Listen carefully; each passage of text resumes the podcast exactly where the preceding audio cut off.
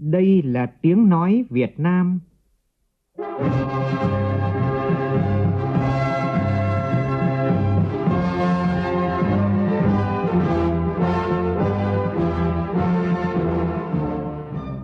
là tiếng nói Việt Nam, phát thanh từ Hà Nội, thủ đô nước Cộng hòa xã hội chủ nghĩa Việt Nam.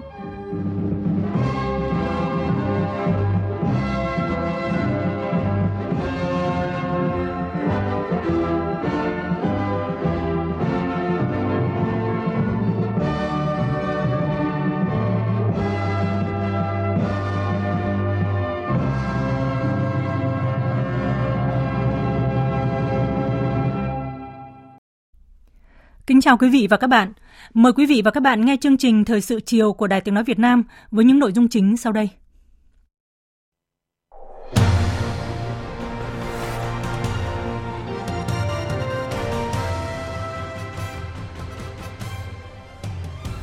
Thủ tướng Phạm Minh Chính kiểm tra tình hình triển khai dự án đầu tư xây dựng cảng hàng không quốc tế Long Thành giai đoạn 1 và dự án xây dựng đường vành đai 3 thành phố Hồ Chí Minh. Phóng viên Đài Tiếng Nói Việt Nam có cuộc trò chuyện đầu xuân với Bộ trưởng Bộ Tài chính Hồ Đức Phước về việc triển khai chính sách tài khóa hỗ trợ phục hồi kinh tế năm 2023. Bộ Lao động Thương binh và Xã hội dự báo trong quý 1 và quý 2 năm nay, các doanh nghiệp cần tuyển dụng khoảng 350 đến 400 nghìn lao động mới. Riêng thành phố Hồ Chí Minh cần tuyển dụng hơn 14.000 vị trí việc làm sau Tết. Mùng 8 Tết Quý Mão, nhiều địa phương tổ chức lễ hội xuống đồng với mong ước cầu cho mưa thuận gió hòa, mùa màng bội thu, quốc thái dân an, nhà nhà hạnh phúc. Trong phần tin thế giới, Indonesia khởi động nhiệm kỳ Chủ tịch ASEAN 2023 với chủ đề ASEAN tầm vóc, tâm điểm của tăng trưởng. Ngoại trưởng Mỹ Antony Blinken bắt đầu chuyến công du khu vực Trung Đông Bắc Phi trong bối cảnh nguy cơ xung đột giữa Israel và Palestine có nguy cơ nổ ra khi bạo lực leo thang tại khu vực này.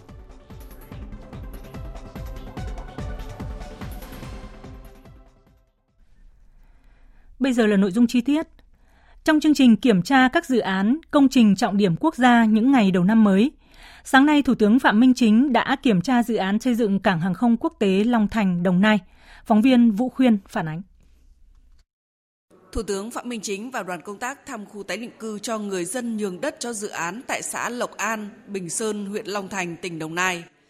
Khu tái định cư này rộng 280 ha, đủ để đón 7.000 hộ dân vào tái định cư, nhưng hiện nay chỉ có khoảng 1.500 hộ về ở.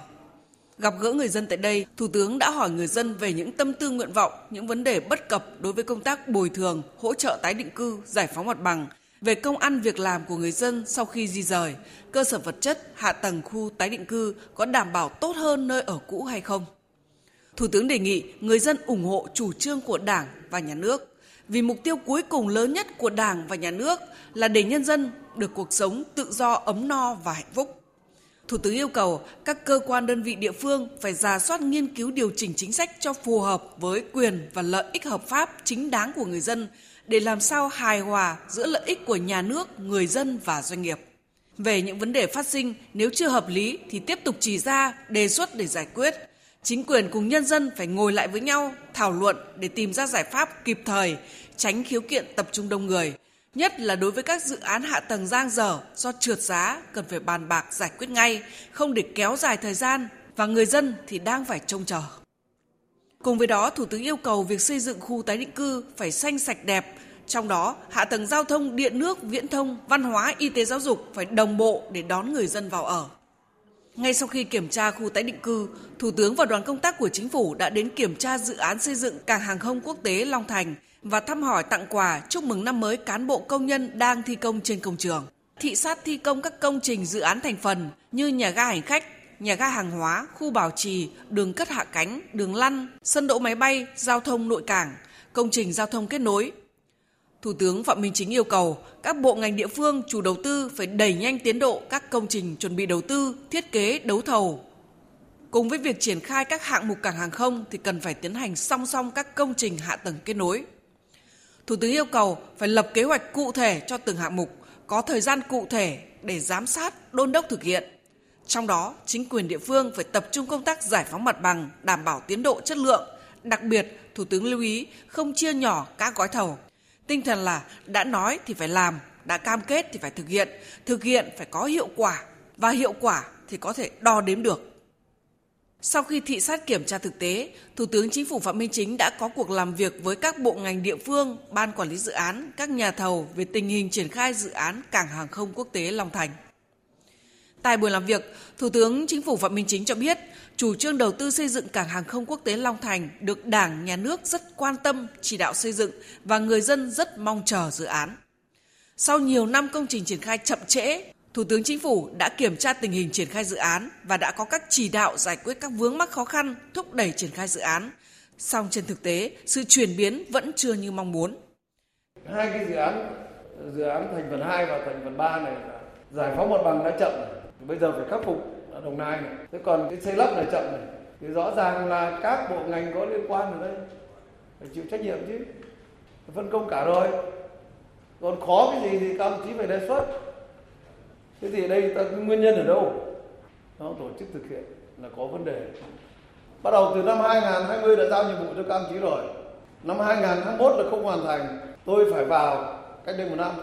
Đến bây giờ lại cũng hoàn thành nhiệm vụ nữa thì các ông chí phải chịu trách nhiệm về cái việc này và các ông chí phải chịu trách nhiệm khắc phục cái việc này theo cái tiến độ phải khắc phục cái hậu quả chưa đạt được mục tiêu này Thủ tướng yêu cầu các bộ ngành địa phương, cơ quan đơn vị phải tiếp tục tìm nguyên nhân chủ quan, khách quan, đưa ra đề xuất các giải pháp, nhất là các giải pháp mang tính đột phá để thúc đẩy dự án.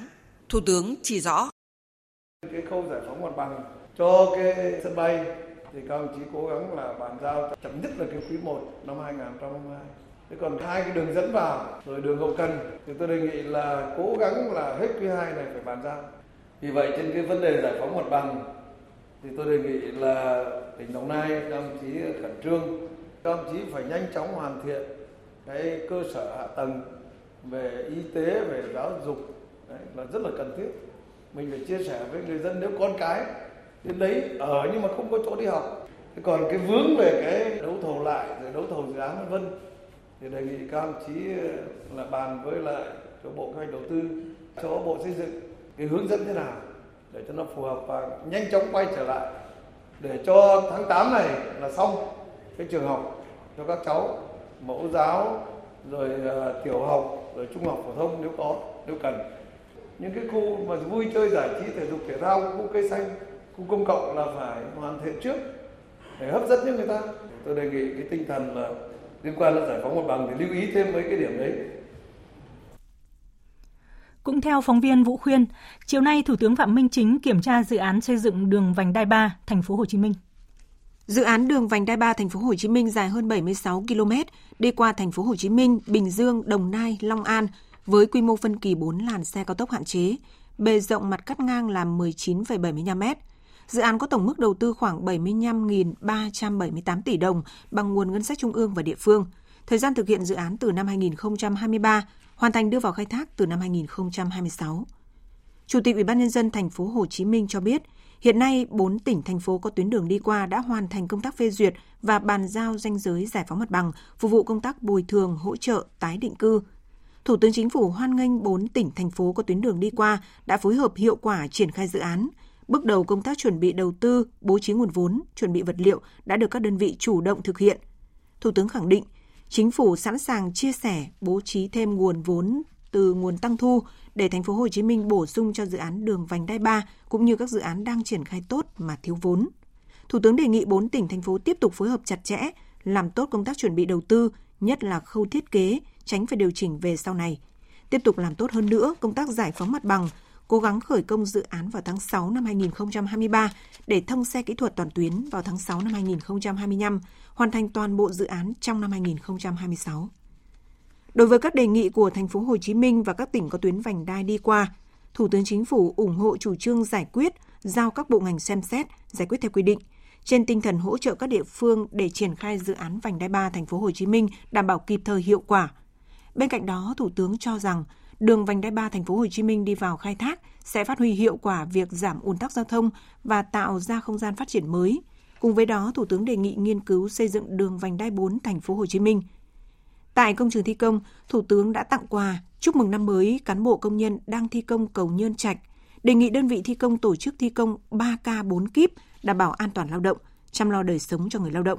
Phấn đấu hoàn thành cầu vào dịp kỷ niệm 40 năm giải phóng miền Nam, thống nhất đất nước 30 tháng 4 năm 2025. Đối với đề xuất về mở rộng đường kết nối cầu Nhơn Trạch, đường vành đai 3, hệ thống giao thông thành phố Hồ Chí Minh với sân bay Long Thành, Thủ tướng Chính phủ đồng ý về mặt chủ trương giao các bộ ngành và địa phương phối hợp hoàn thiện trình tự thủ tục theo quy định trình cấp có thẩm quyền. Bên cạnh đó, Thủ tướng đề nghị nghiên cứu đề xuất mở rộng đường đảm bảo đạt quy mô 4 làn xe hoàn chỉnh. Tiếp đó, Thủ tướng Chính phủ thăm tặng quà bà con tái định cư dự án tại phường Long Bình, Long Thạnh Mỹ, thành phố Thủ Đức. Hôm nay, Tổng cục Thống kê, Bộ Kế hoạch và Đầu tư công bố số liệu thống kê kinh tế xã hội tháng 1 năm 2023 với nhiều thông tin đáng chú ý khi chỉ số giá tiêu dùng, vốn đầu tư thực hiện từ ngân sách, bán lẻ hàng hóa và doanh thu dịch vụ tiêu dùng tăng so với cùng kỳ năm trước. Phóng viên Thu Trang thông tin cụ thể.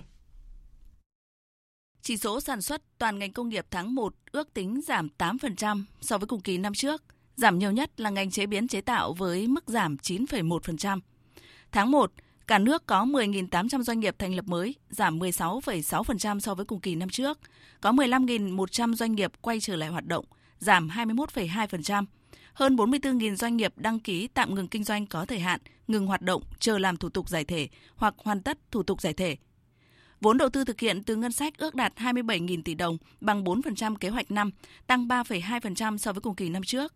Tổng vốn FDI đăng ký vào Việt Nam tính đến ngày 20 tháng 1 đạt 1,69 tỷ đô la Mỹ, giảm 19,8%. Vốn FDI thực hiện tại Việt Nam ước đạt 1,35 tỷ đô la Mỹ, giảm 16,3%. Đầu tư của Việt Nam ra nước ngoài đạt 126,7 triệu đô la Mỹ, gấp 3,4 lần so với cùng kỳ năm trước.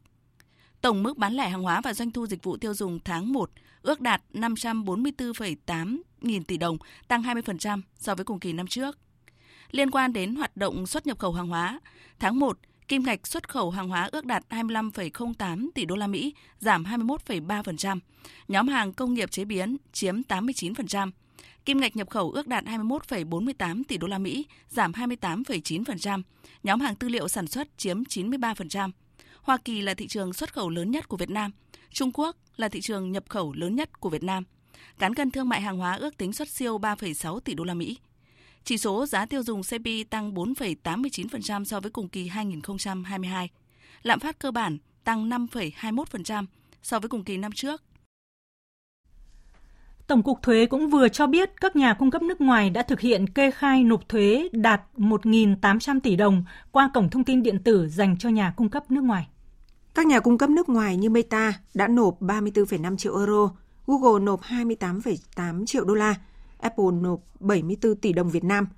Theo Tổng cục Thuế, đây là một tín hiệu đáng mừng trong phối hợp kê khai và thu thuế giữa cơ quan thuế Việt Nam và các nhà cung cấp nước ngoài ngay từ những ngày đầu năm mới.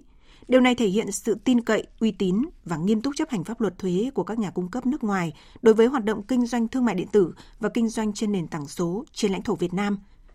Theo Tổng cục Thuế, năm 2022, với việc triển khai thành công cổng thông tin điện tử dành cho nhà cung cấp nước ngoài đã đánh dấu một bước tiến đối với ngành thuế Việt Nam trong quản lý thuế theo xu hướng quốc tế. Sau hơn 8 tháng triển khai, từ ngày 21 tháng 3 năm 2022, hiện đã có 45 nhà cung cấp nước ngoài đăng ký khai thuế và nộp thuế qua cổng thông tin điện tử dành cho nhà cung cấp nước ngoài.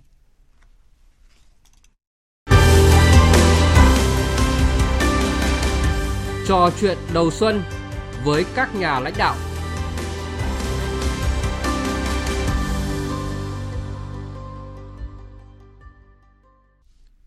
Thưa quý vị và các bạn, kinh tế năm 2023 được dự báo tiếp tục gặp nhiều khó khăn, thách thức cả từ bối cảnh quốc tế và trong nước.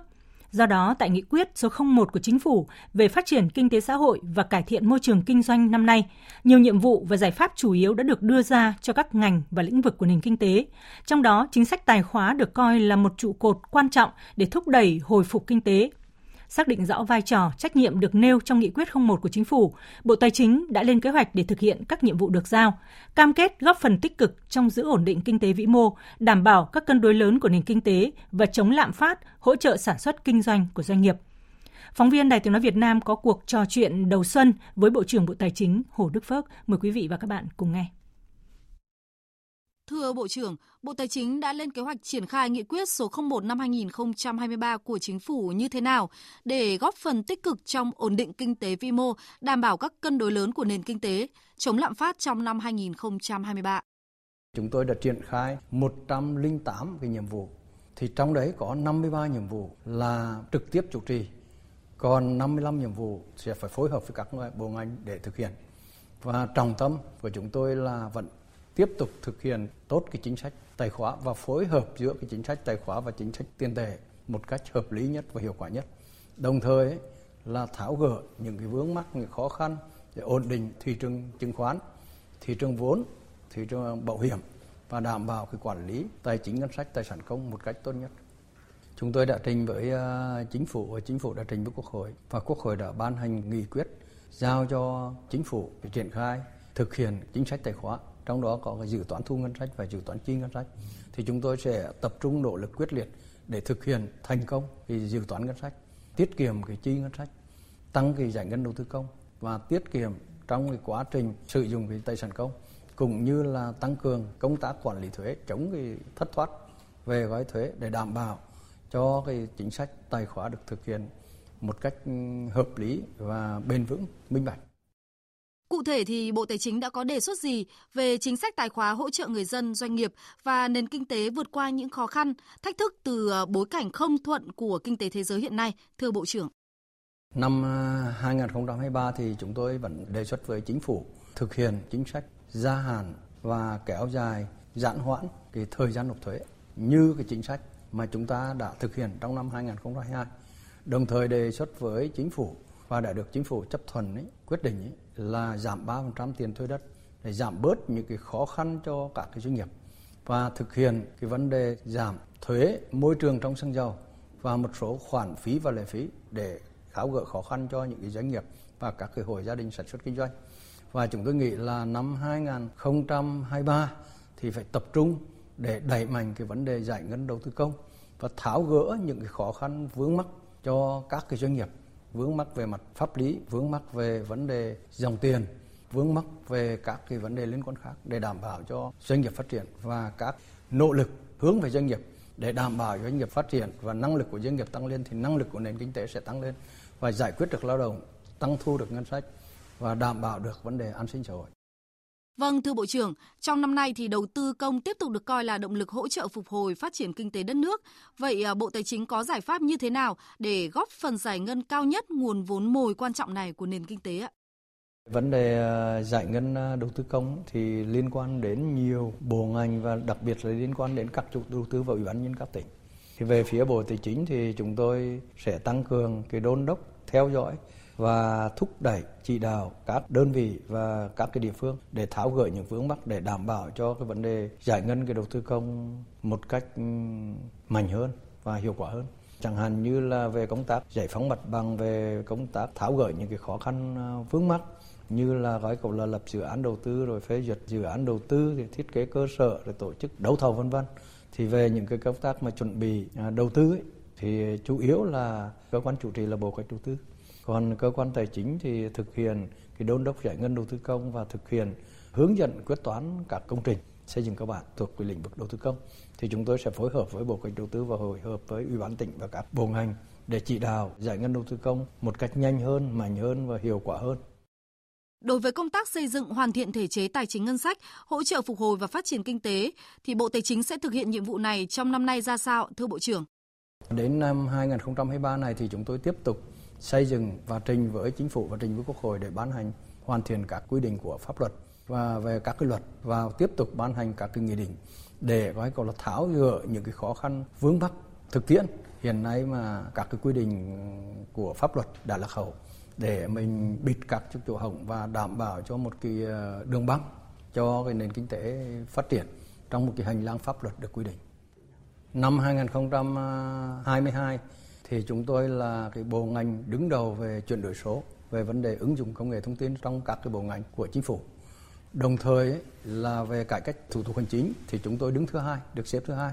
Và chúng tôi đã tập trung chuyển đổi số mạnh mẽ trong cái lĩnh vực thuế, lĩnh vực hải quan, lĩnh vực kho bạc và lĩnh vực chứng khoán. Thì trọng tâm là thực hiện cái vấn đề ứng dụng công nghệ thông tin ứng dụng trí tuệ nhân tạo trong cái quá trình thực hiện cái nhiệm vụ của mình để thực hiện một cách tốt nhất và giảm được các chi phí cho người dân, cho doanh nghiệp và đồng thời chi phí cho cơ quan nhà nước và kiểm soát một cách chặt chẽ hơn thông qua trí tuệ nhân tạo AI thì chúng tôi là sẽ nỗ lực để ngành tài chính vẫn luôn luôn đứng đầu là cái ngành chuyển đổi số hàng đầu của các bộ ngành. Năm à, 2023 với mùa xuân mới thì kính chúc cho cuộc sống của chúng ta ngày càng yên vui và đất nước ngày càng phát triển phồn thịnh. Xin trân trọng cảm ơn Bộ trưởng. Quý vị và các bạn vừa nghe phóng viên Đài Tiếng Nói Việt Nam và Bộ trưởng Bộ Tài chính Hồ Đức Phước có cuộc trò chuyện đầu xuân về việc triển khai chính sách tài khóa hỗ trợ phục hồi kinh tế năm 2023. Bộ Lao động Thương binh và Xã hội vừa có thông tin về tình hình đảm bảo an sinh xã hội, chăm lo đời sống các đối tượng chính sách và người lao động dịp Tết Quý Mão năm 2023. Tin của phóng viên Hà Nam. Trong dịp Tết Nguyên đán Quý Mão 2023, nhiều hoạt động ý nghĩa đã được triển khai nhằm thực hiện tốt các chính sách an sinh xã hội, phát huy truyền thống đại đoàn kết, tinh thần tương thân tương ái của dân tộc, chăm lo đời sống vật chất và tinh thần của nhân dân, đảm bảo mọi nhà, mọi người đều có điều kiện vui xuân đón Tết.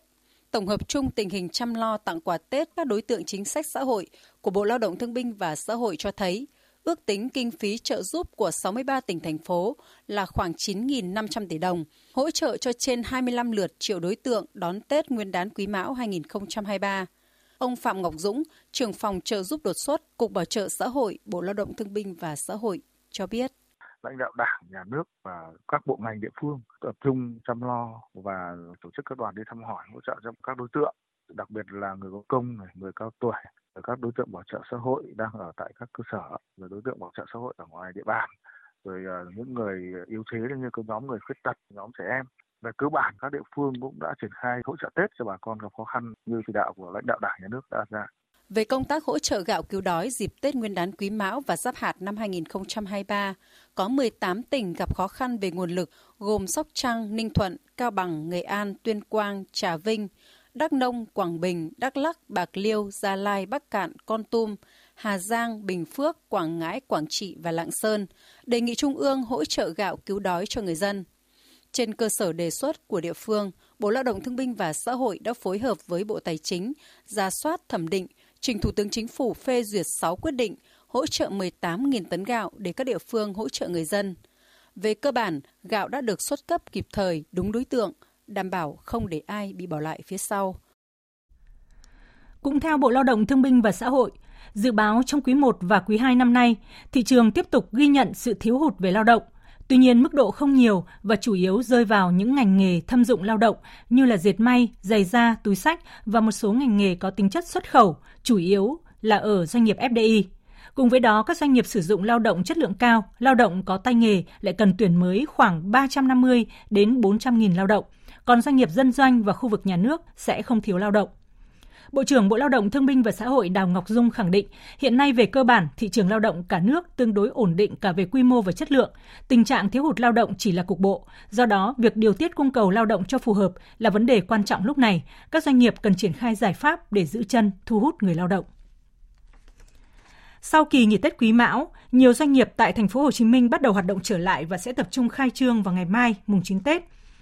Với dự báo nhu cầu tuyển dụng khá nhiều, gần 14.400 vị trí trong quý 1, các doanh nghiệp đang có nhiều hoạt động quảng bá, thu hút lao động. Phản ánh của phóng viên Kim Dung, thường trú Đài Tiếng nói Việt Nam tại thành phố Hồ Chí Minh. Qua khảo sát của Sở Lao động Thương binh và Xã hội thành phố Hồ Chí Minh tại 1.361 doanh nghiệp trong và ngoài khu công nghiệp, trên 42% đơn vị sắp xếp cho người lao động nghỉ Tết từ ngày 18-19 tháng 1 tức ngày 27-28 tháng Chạp và hoạt động trở lại vào ngày mùng 6 Tết. Số còn lại khai trương vào ngày 30 tháng 1, mùng 9. Trong số các doanh nghiệp hoạt động vào mùng 6, có hơn 90% lao động đã quay lại nhà máy.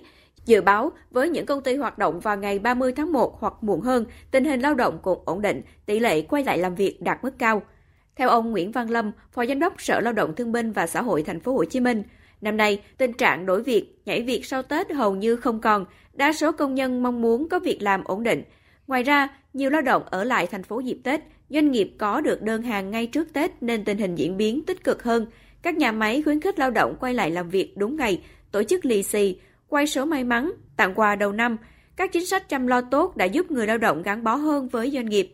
Một số nhà máy đông công nhân ở thành phố Hồ Chí Minh sẽ khai trương vào ngày mùng 9 âm lịch như công ty Freetrend Industrial khoảng 20.080 lao động, công ty Puyen Việt Nam với trên 52.000 người, dự kiến có khoảng 70% lao động đi làm, số còn lại bắt đầu công việc. Với chị Lê Thị Thúy Kiều, công ty trách nhiệm hữu hạn Iwasaki Electric Việt Nam, khu chế xuất Linh Trung 2, phường Bình Chiểu, thành phố Thủ Đức, Do ở lại thành phố Hồ Chí Minh đón Tết nên chị cũng đi làm đúng ngày và được nhận lì xì đầu năm. Trong năm mới, chị Kiều mong muốn có sức khỏe tốt để tiếp tục hoàn thành công việc tại nhà máy, hy vọng doanh nghiệp có thật nhiều đơn hàng, tạo công ăn việc làm đều đặn cho công nhân. Công việc đó chính là nguồn thu nhập để nuôi con, cho nên em mong đi làm sớm. Mình đi làm thì sẽ có lương, tiền chuyên cần, công ty cũng lì xì, coi như là khích lệ tinh thần cho công nhân làm việc chăm chỉ, cống hiến cho công ty nhiều hơn, chuẩn bị tinh thần để cho một năm làm việc thật hiệu quả. Về nhu cầu tuyển dụng lao động sau Tết, có 499 doanh nghiệp tại thành phố Hồ Chí Minh tham gia khảo sát có nhu cầu tuyển dụng 14.379 lao động trong quý 1 năm 2023. Trong đó, lĩnh vực may mặc, da dày có 5.000 vị trí, điện, điện tử có 2.200 vị trí, hóa nhựa có 800 vị trí, bán buôn có nhu cầu tuyển dụng 1.000 vị trí. Ông Hoàng Văn Thắng, Phó Giám đốc Trung tâm Dịch vụ Việc làm Thành phố Hồ Chí Minh cho biết, từ mùng 6 Tết đã có 26 doanh nghiệp đăng ký tuyển dụng lao động trong tháng 2 với nhu cầu khoảng 3.800 công nhân. Trung tâm Dịch vụ Việc làm Thành phố Hồ Chí Minh phối hợp với các doanh nghiệp chuẩn bị băng rôn, tờ rơi, đặt bàn tư vấn ở khu vực bến xe để tiếp cận người lao động ngay từ lúc họ đến Thành phố Hồ Chí Minh và có nhu cầu tìm việc. Điều này sẽ giúp định hướng phân luồng nhu cầu việc làm ngay từ đầu, đồng thời hạn chế tình trạng co lao động, giúp công nhân không bị mất tiền oan. Ông Hoàng Văn Thắng nói. Một số các cái năm trước đã xảy ra cái tình trạng một số các cái doanh nghiệp không có chức năng tư vấn giới thiệu việc làm. Nó đến rồi nó đăng ký nó thông qua nó, sau đó sẽ đi giao dịch lại với các công ty rồi nó thu phí người động từ bến xe là sẽ bị các đối tượng rồi cò mồi nó nói là đi làm việc này việc kia lương cao rồi nó sẽ thu phí 500 300 thậm chí có những người cũng mất cả triệu đấy để kết nối doanh nghiệp với người lao động trong tháng 2 tới, Trung tâm Dịch vụ Việc làm Thành phố Hồ Chí Minh sẽ phối hợp tổ chức sàn tư vấn, giới thiệu việc làm cho bộ đội xuất ngũ từ 2018 đến 2022 tại thành phố Thủ Đức, đồng thời tư vấn, kết nối giới thiệu việc làm cho khoảng 750 công an xuất ngũ trên địa bàn. Thông tin của Cục Tổng cục Thống kê công bố hôm nay cho thấy khách quốc tế đến Việt Nam vào tháng 1 này đã đạt trên 871.000 lượt người, tăng 23,2% so với tháng 12 năm ngoái. Các chuyên gia du lịch trên thế giới đã dự báo năm 2023 này sẽ chứng kiến sự tăng trưởng mạnh về nhu cầu đi du lịch quốc tế. Du lịch Việt Nam cũng không nằm ngoài xu thế này.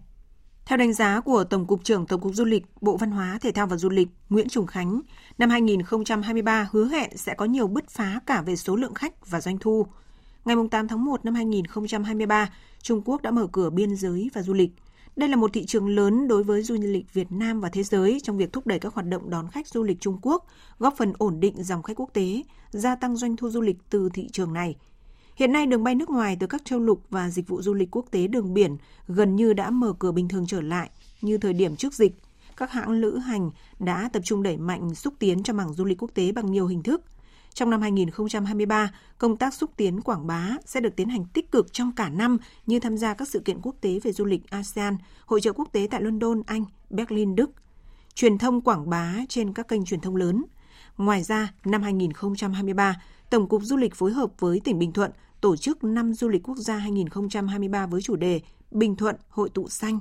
Vì thế năm 2023 hứa hẹn là một năm sôi động của thị trường du lịch Việt Nam cả về nội địa và quốc tế.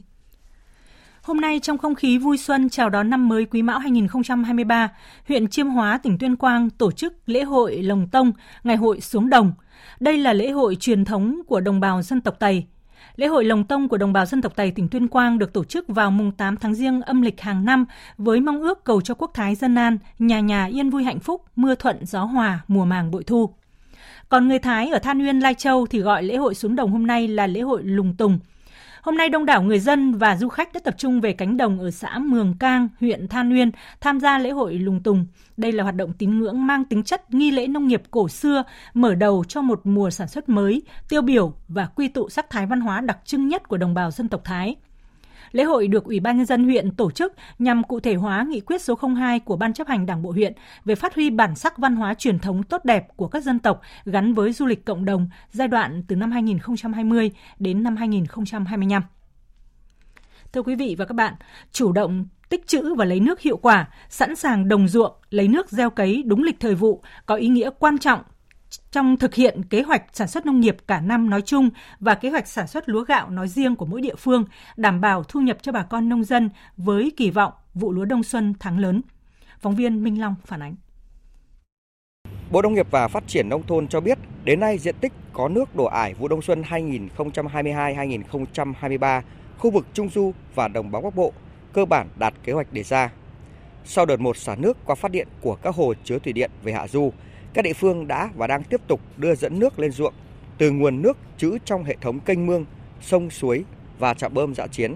Dự kiến đến đầu đợt 2 lấy nước, tổng diện tích có nước toàn vùng sẽ đạt khoảng 35% đến 40% trên tổng diện tích hơn 498.000 ha gieo cấy lúa vụ đông xuân năm 2022-2023. Ông Nguyễn Như Cường, Cục trưởng Cục Trồng trọt, Bộ Nông nghiệp và Phát triển Nông thôn lưu ý. Lấy nước đợt một thau chua rửa mặn ở một số vùng ven biển hoặc một số những cái khu vực cần sản xuất cái vụ đông xuân sức à, ờ, chúng ta cần phải căn cái lịch lấy nước ở địa phương mình. Trên cơ sở đó thì xây dựng cái kế hoạch lấy nước, sử dụng nước làm sao đạt hiệu quả cao nhất. Chuẩn bị để thực hiện tốt gieo trồng vụ đông xuân ra Tết chúng ta bắt đầu thực hiện. Năm nay với điều kiện thời tiết bất thường như vậy thì với vụ đông xuân chúng ta vẫn tập trung chính là trà xuân muộn, cấy mạ non và cơ bản là tập trung kết thúc trong khoảng tháng 2.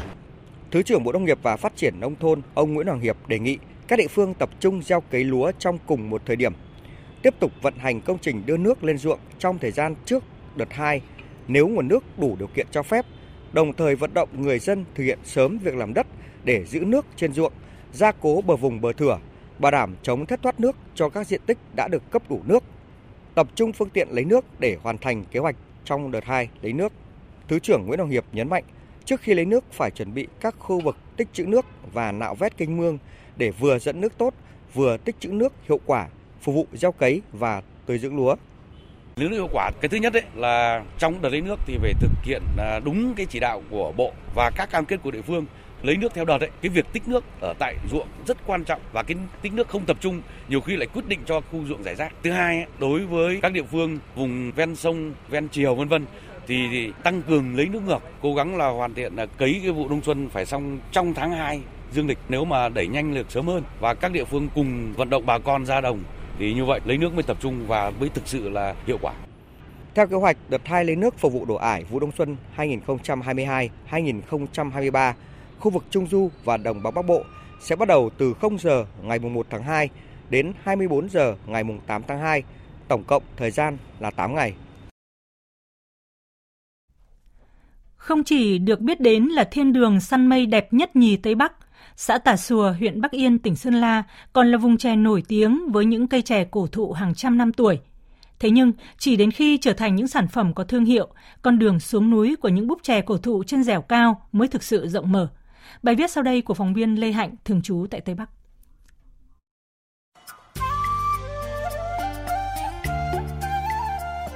Trong cái xe lạnh đầu xuân, ngắm nhìn những sợi khói lam chiều mỏng manh vẩn vơ trên những mái nhà pơ mu truyền thống, lắng nghe tiếng sáo mông rộn ràng và thưởng thức chén trà làm từ những búp chè san tuyết cổ thụ là trải nghiệm thật tuyệt vời với mỗi người khi đến Tà Xùa. Không ai biết rõ cây chè đã bén rễ trên đất Tà Xùa từ bao giờ, chỉ biết rằng cây chè đã trở thành một phần không thể thiếu đối với đời sống, văn hóa của người Mông vùng cao. Họ coi cây chè là tài sản vô giá mà ông cha để lại – coi những búp chè xanh tươi là món quà của thiên nhiên và hương vị của chè là tinh hoa của núi rừng. Nghề trồng chè, thu hái và sao chè cũng ra đời từ đó và trở thành sinh kế của hơn 300 hộ đồng bào dân tộc Mông nơi đây. Ông Phàng A Vàng, bản Tà Xùa, xã Tà Xùa, huyện Bắc Yên chia sẻ. Chỉ mình sinh ra thì cũng có cây chè rồi. Mà cao thế này thì sáng nó khoáng thua. ngủ cũng không hờ. Chỉ có cây chè thôi. Lúc có giá thì một trăm à, không triệu tháng 2 với tháng 3 đến tháng 4 thì có bằng à, hai ba trăm thôi. Bà con thì phải dùng bằng tiền mua cái nào cái kia và giúp cho bà con thì phải cái chè thôi. Một kia này xã Tà Xùa có khoảng 200 hecta chè san tuyết trong đó có trên 1.500 cây chè cổ thụ. Ông Đinh Văn Thủy, Phó Chủ tịch Ủy ban Nhân dân xã Tà Xùa, huyện Bắc Yên cho biết, chè cổ thụ được từng hộ gia đình gìn giữ, chăm sóc, được hướng dẫn kỹ thuật chăm tự nhiên, không phun thuốc hay dùng phân hóa học để bón cho cây, mà chỉ phát dọn thực bì quanh gốc, tạo sự thông thoáng cho cây quang hợp và thu hái đúng kỹ thuật. Nhờ đó, cây được phục hồi, xanh tốt, cho năng suất và chất lượng cao. Hiện nay thì đối với xã tạc Xùa thì cây chè là cái, cái cây mà chủ lực để mà xóa đói giảm nghèo cho bà con. Cấp ủy chính quyền địa phương thì cũng rất là quan tâm mở rộng uh, diện tích cây chè cũng như là nâng cao năng suất, chất lượng cây chè tạc Xùa. Hai nữa là bảo tồn cái cây chè cổ thụ ấy quảng bá được nhiều hơn nữa thì cái thương hiệu chè Tà Xùa. 200 cây chè cổ thụ từ hơn 100 đến gần 300 năm tuổi ở Tà Xùa đã được Hiệp hội Bảo vệ Thiên nhiên và Môi trường Việt Nam trao bằng công nhận quân thể cây di sản vào năm 2019. Cũng thời điểm này, Cục Sở hữu trí tuệ đã công nhận nhãn hiệu tập thể đối với chè Tà Xùa và công bố cấp quyền sử dụng nhãn hiệu chè Tà Xùa đối với công ty trách nhiệm hữu hạn trà và đặc sản Tây Bắc, đơn vị sáng lập và phát triển thương hiệu trà San Nam, trà san tuyết cổ thụ Việt Nam.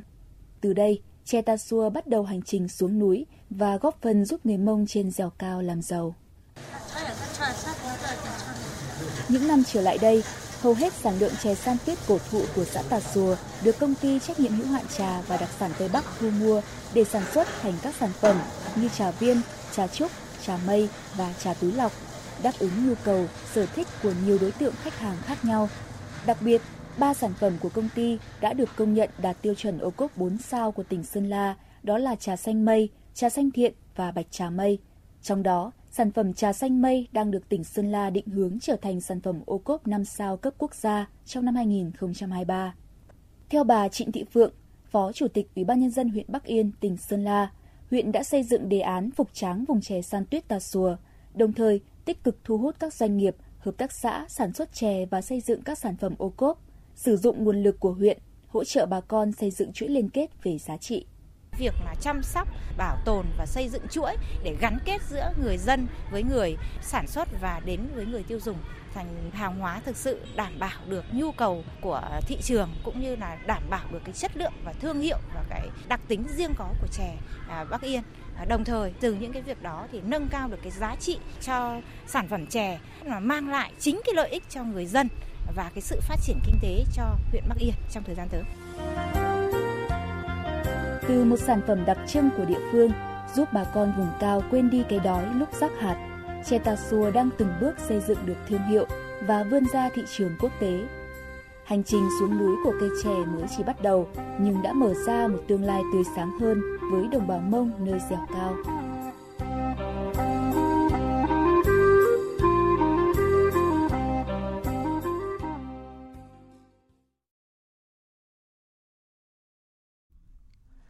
Trong chiều nay mùng 8 Tết, người dân các địa phương tiếp tục đổ về thành phố Hồ Chí Minh để làm việc, học tập sau thời gian nghỉ Tết. Theo ghi nhận, tình hình giao thông ổn định, các cửa ngõ, sân bay, nhà ga, bến xe đều thông thoáng. Phản ánh của phóng viên Hà Khánh. Từ hơn 16 giờ, cửa ngõ phía đông thành phố khá đông đúc, lượng xe khách đổ về bến xe miền Đông cũ tăng cao. Ngoài việc chọn phương tiện xe khách, nhiều gia đình và các bạn trẻ chọn phương tiện cá nhân để trở về thành phố Hồ Chí Minh. Thanh Hòa, sinh viên năm tư, Đại học Tôn Đức Thắng cho biết, Cô cùng nhóm bạn đi xe máy từ Đắk Lắk xuống thành phố Hồ Chí Minh để tiếp tục học và làm việc. Cả nhóm xuất phát từ 5 giờ sáng và đã đến cầu Bình Triệu lúc 15 giờ. Em đi lần đầu tiên đó, tại em đi với bạn. Bọn em xuất phát từ 5 giờ, nghỉ hai chặng, nghỉ ăn sáng, ăn trưa. Thì thời tiết cũng thuận lợi, tất cả đều ok. Trong khi đó, cửa ngõ phía Tây thành phố Hồ Chí Minh cũng khá đông đúc trong chiều nay khi những công nhân, sinh viên, học sinh và người lao động từ miền Tây cũng đã quay trở lại thành phố Hồ Chí Minh để bắt đầu làm việc từ ngày mai. Quốc lộ 1A, đoạn đi qua thị trấn Tân Túc khá đông đúc khi nhiều người đi xe máy chở theo đồ đạc quay lại thành phố. Tuy nhiên, tình hình cũng không quá căng thẳng như mọi năm. Tại phà Cát Lái, thành phố Thủ Đức, hôm nay dự kiến có khoảng 80.000 lượt khách qua phà. Hành khách dồn về ở đầu phía Nhân Trạch, tỉnh Đồng Nai khá đông nên có thời điểm kéo dài, phải chờ đợi để lên phà. Ông Nguyễn Chiến Thắng, giám đốc xí nghiệp quản lý phà Thanh niên Xung phong cho biết, đơn vị đã huy động toàn bộ 7 phà trên tuyến, phối hợp với lực lượng công an và chính quyền địa phương ở hai đầu bến để đảm bảo an ninh trật tự nên nhìn chung tình hình ổn định. Tại sân bay Tân Sơn Nhất, hôm nay tiếp tục ghi nhận lượng khách qua bến rất cao với 923 chuyến bay, chuyên chở gần 141.000 lượt khách, trong đó có gần 91.000 lượt hành khách đến. Trong các khung giờ cao điểm, mật độ chuyến bay đến đông Trung tâm điều hành sân bay điều phối trực tiếp, linh hoạt sắp xếp các chuyến bay dàn đều để thuận tiện cho luồng khách đến nhận hành lý nhanh chóng nhằm nâng cao hiệu quả sử dụng, đảm bảo chất lượng phục vụ hành khách tại nhà ga đến. Ông Nguyễn Công Hoàng, Phó Giám đốc Cảng hàng không quốc tế Tân Sơn Nhất cho biết, nhờ làm tốt công tác phối hợp nên đến thời điểm này có thể khẳng định dù cao điểm Tết Nguyên đán 2023, lượng khách tăng cao kỷ lục nhưng các công tác phục vụ ổn định. Thì nói chung là năm nay được cái là công tác phối hợp, chúng ta chuẩn bị ngay từ đầu, rồi cái sự phối hợp nó là liên tục sát sao thông qua một cái trung tâm điều hành khai thác phối hợp từ vấn đề mở cửa tới đóng cửa như thế nào nhịp nhàng nên là mọi thứ tới giờ này thì ờ, là khẳng định là muốn cố gắng nỗ lực để cho một cái Tết tốt đẹp đối với hành khách đi qua lại sân bay. Thời tiết tại thành phố Hồ Chí Minh hôm nay khá nóng nên việc di chuyển của người dân nhìn chung cũng bị ảnh hưởng. Tuy nhiên có thể khẳng định chiến dịch phục vụ cao điểm Tết Nguyên đán 2023 của ngành giao thông thành phố Hồ Chí Minh đã cơ bản hoàn thành, đáp ứng tốt nhu cầu di chuyển đi lại của nhân dân. Vào lúc 12 giờ 50 phút trưa nay, một xe ô tô khách 47 chỗ đi theo hướng từ Sơn La đến khu vực Đèo Cón, xã Thu Cúc, huyện Tân Sơn, tỉnh Phú Thọ thì bất ngờ bị lật. Vụ tai nạn không gây ra thiệt hại nghiêm trọng về người. Vào thời điểm xảy ra tai nạn lật xe, trên xe khách có khoảng 45 hành khách và một phụ xe. Tiếp sau đây là những thông tin thời tiết đáng chú ý. Trung tâm Dự báo Khí tượng Thủy văn Quốc gia cho biết, khối không khí rét đã bước vào giai đoạn ổn định. Hầu khắp miền Bắc nhiệt độ giảm nhẹ. Ở các tỉnh vùng núi, Trung Du phía Bắc đều phổ biến dưới 10 độ C. Sapa, Mẫu Sơn, Pha Đin, nhiều nơi dưới 3 độ C, trời rét buốt. Dự báo ngày mai, buổi sáng sớm miền Bắc trời có nắng, nhưng cảm giác rét buốt với mức nhiệt độ thấp nhất dưới 15 độ C sẽ còn duy trì gần như trong suốt buổi sáng. Với khu vực miền Trung, dưới tác động của không khí lạnh nên ở các tỉnh Trung Trung Bộ, khu vực từ Quảng Bình trở vào đến Quảng Ngãi vẫn có mưa nhiều nơi. Ngày mai mưa giảm dần. Ở Thanh Hóa, Nghệ An và Hà Tĩnh, mỏng mây, trời hừng nắng. Khu vực Tây Nguyên và Nam Bộ, trời tạnh giáo, nắng yếu nên nhiệt độ giao động trong khoảng từ 24 đến 26 độ. Ở các tỉnh phía Nam là 30 đến 32 độ C.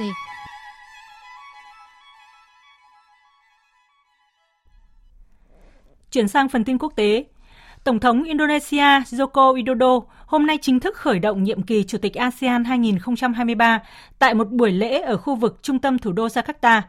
Buổi lễ có sự tham dự của Ngoại trưởng Retno Marsudi, nhiều quan chức chính phủ, đại diện phái đoàn thường trực các nước Đông Nam Á tại ASEAN cùng hàng nghìn người dân Indonesia.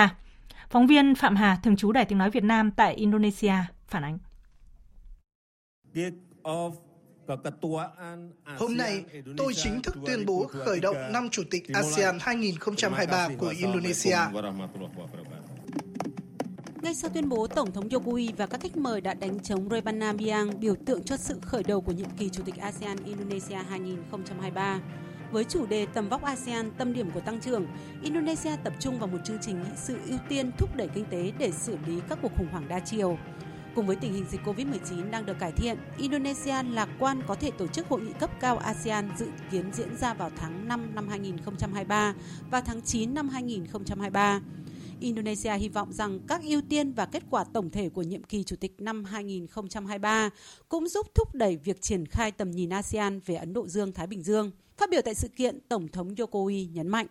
Kita telah menjalankan Indonesia đã có một năm chủ tịch G20 thành công và năm nay đảm nhiệm chức chủ tịch ASEAN giữa bối cảnh toàn cầu đang có nhiều khó khăn, bao gồm khủng hoảng kinh tế, năng lượng, lương thực, xung đột.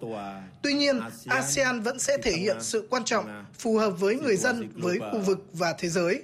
ASEAN tiếp tục đóng góp cho hòa bình và ổn định ở Ấn Độ Dương, Thái Bình Dương, tiếp tục duy trì tăng trưởng kinh tế và tầm vóc ASEAN, tâm điểm của tăng trưởng. Thủ tướng Anh Rishi Sunak hôm nay đã quyết định sa thải Chủ tịch Đảng Bảo thủ Nadhim Zahawi khỏi chính phủ do có vi phạm về thuế. Trước đó, ông Sunak đã ra lệnh cho cố vấn độc lập điều tra về các vấn đề thuế của ông Nazim Zahawi, người từng giữ chức Bộ trưởng Tài chính một thời gian ngắn.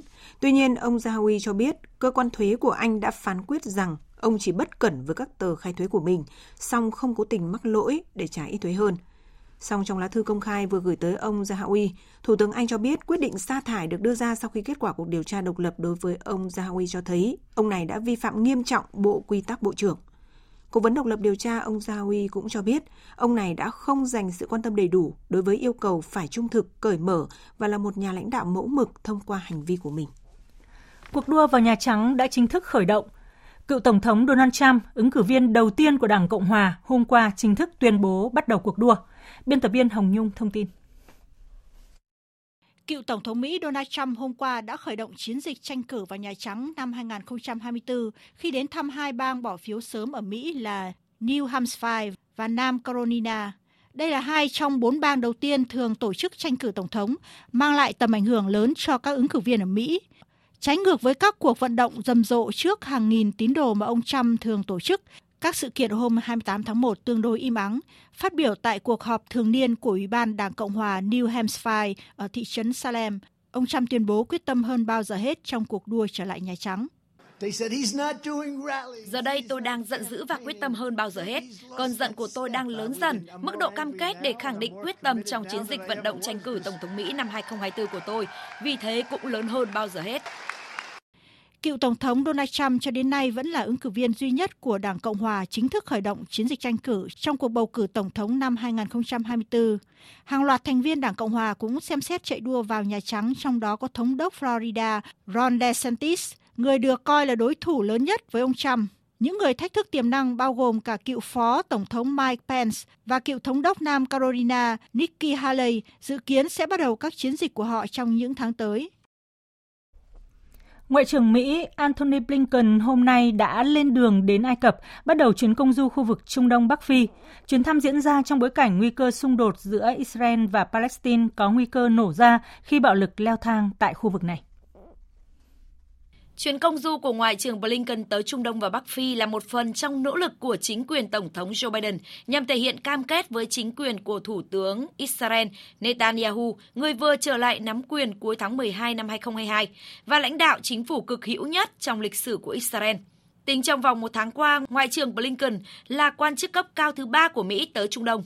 Ông Blinken từng lên kế hoạch thăm Israel sau khi Thủ tướng Netanyahu trở lại nắm quyền. Nhưng chuyến đi lần này mang một ý nghĩa khẩn cấp hơn sau một số vụ bạo lực vừa xảy ra tại khu vực này. Ngay trước thềm chuyến thăm, tối 27 tháng 1 vừa qua, một vụ tấn công đã xảy ra gần thánh đường Do Thái ở Jerusalem, đã khiến ít nhất 7 người thiệt mạng và 10 người khác bị thương. Trong khi Israel cũng tiến hành một vụ đột kích ở bờ Tây, dẫn đến hậu quả là 9 người Palestine tử vong. Trong bối cảnh những căng thẳng giữa Israel và Palestine leo thang lên mức cao nhất trong nhiều tháng qua, nỗ lực giảm căng thẳng leo thang trong khu vực sẽ là chủ đề chính các cuộc hội đàm của Ngoại trưởng Blinken với giới chức Ai Cập, Israel và Palestine. Phát biểu tại cuộc họp báo trước thềm chuyến thăm, người phát ngôn Bộ Ngoại giao Mỹ Ned Price nhấn mạnh. Ưu tiên hàng đầu của Mỹ lúc này là xem liệu chúng tôi có thể làm gì để giúp hai bên giảm leo thang căng thẳng và chấm dứt vòng xoáy bạo lực này. Tuy nhiên, về dài hạn, cách tiếp cận của chúng tôi tiếp tục là hỗ trợ giải pháp hai nhà nước. Một giải pháp đạt được thông qua đàm phán nhằm đạt được mục tiêu cuối cùng là người Israel và Palestine cùng chung sống bình đẳng, ổn định, an ninh dân chủ, nhân phẩm và thịnh vượng. Theo kế hoạch, hôm nay, Ngoại trưởng Mỹ Blinken sẽ hội đàm với Tổng thống Ai Cập Abdel Fattah al-Sisi và các quan chức cấp cao khác Nguy cơ bùng phát một cuộc xung đột khi Bộ Quốc phòng Iran hôm nay cho biết họ đã ngăn chặn một cuộc tấn công của ba máy bay không người lái nhằm vào một nhà máy quân sự ở tỉnh Isfahan, miền trung của nước này. Phóng viên Ngọc Thạch đưa tin. Bộ Quốc phòng Iran nói thêm rằng tên lửa phòng không của Iran đã đánh chặn thành công. Vụ tấn công xảy ra vào giữa đêm qua và chỉ gây thiệt hại phần mái nhà của một nhà máy quân sự. Các cơ quan an ninh Iran đang kiểm tra hiện trường và điều tra vụ tấn công này. Đáng chú ý là thành phố Isfahan và Natan ở miền trung Iran là nơi tập trung nhiều cơ sở hạt nhân. Trong vài năm qua, một số vụ nổ và hỏa hoạn đã xảy ra xung quanh các cơ sở quân sự, hạt nhân và công nghiệp của Iran. Các vụ tấn công này gây lo ngại trong bối cảnh căng thẳng giữa Iran với Israel và Mỹ liên quan tới chương trình hạt nhân của Iran. Thưa quý vị và các bạn, à, như chúng tôi đã thông tin vào lúc 17 giờ chiều nay, trên sân hàng đẫy Hà Nội diễn ra trận tranh siêu cúp quốc gia 2022 giữa câu lạc bộ Hà Nội và câu lạc bộ Hải Phòng.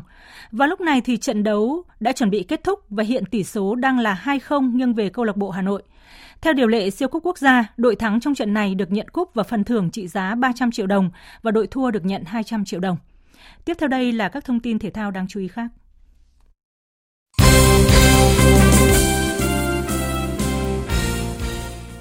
Quý vị và các bạn thân mến, Để chuẩn bị cho hành trình tham dự vòng chung kết U20 châu Á 2020, U20 Việt Nam đã chính thức tập trung trở lại vào ngày hôm qua 28 tháng 1 tại Trung tâm Đào tạo bóng đá trẻ Việt Nam dưới sự dẫn dắt của huấn luyện viên Hoàng Anh Tuấn. Trao đổi trước buổi tập luyện, huấn luyện viên trưởng Hoàng Anh Tuấn đánh giá chung các cầu thủ đã làm rất tốt trong thời gian vừa qua.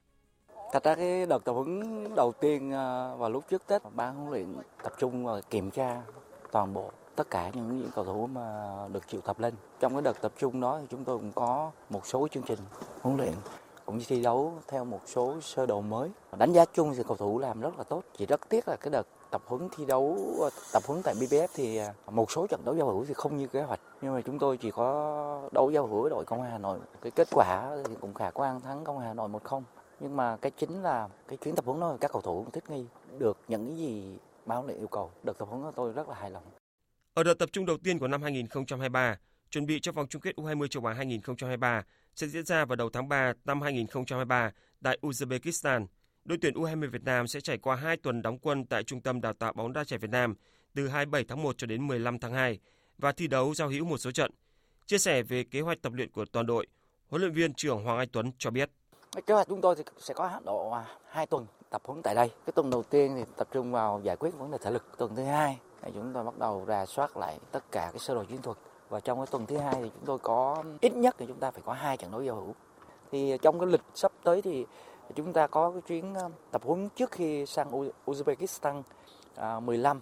Ờ, chúng tôi di chuyển đi Ả Rập Saudi và ở đấy chúng ta có một cái trận đấu vào ngày 18 đá U20 Ả Rập Saudi và sau đó chúng ta di chuyển đi UAE thì chúng ta lại có thêm một trận đấu với U20 UAE nữa trước khi chúng ta di chuyển qua Uzbekistan. U20 cũng vẫn là trẻ thôi. Và cái áp lực của tôi tôi nghĩ rằng là làm sao cố gắng một hai năm tới sẽ có nhiều cầu thủ lên đội tuyển quốc gia và đấy mới là mục đích chính. Thưa quý vị, trong năm 2023, nhiệm vụ trọng tâm của thể thao Việt Nam vẫn là SEA Games 32 tại Campuchia.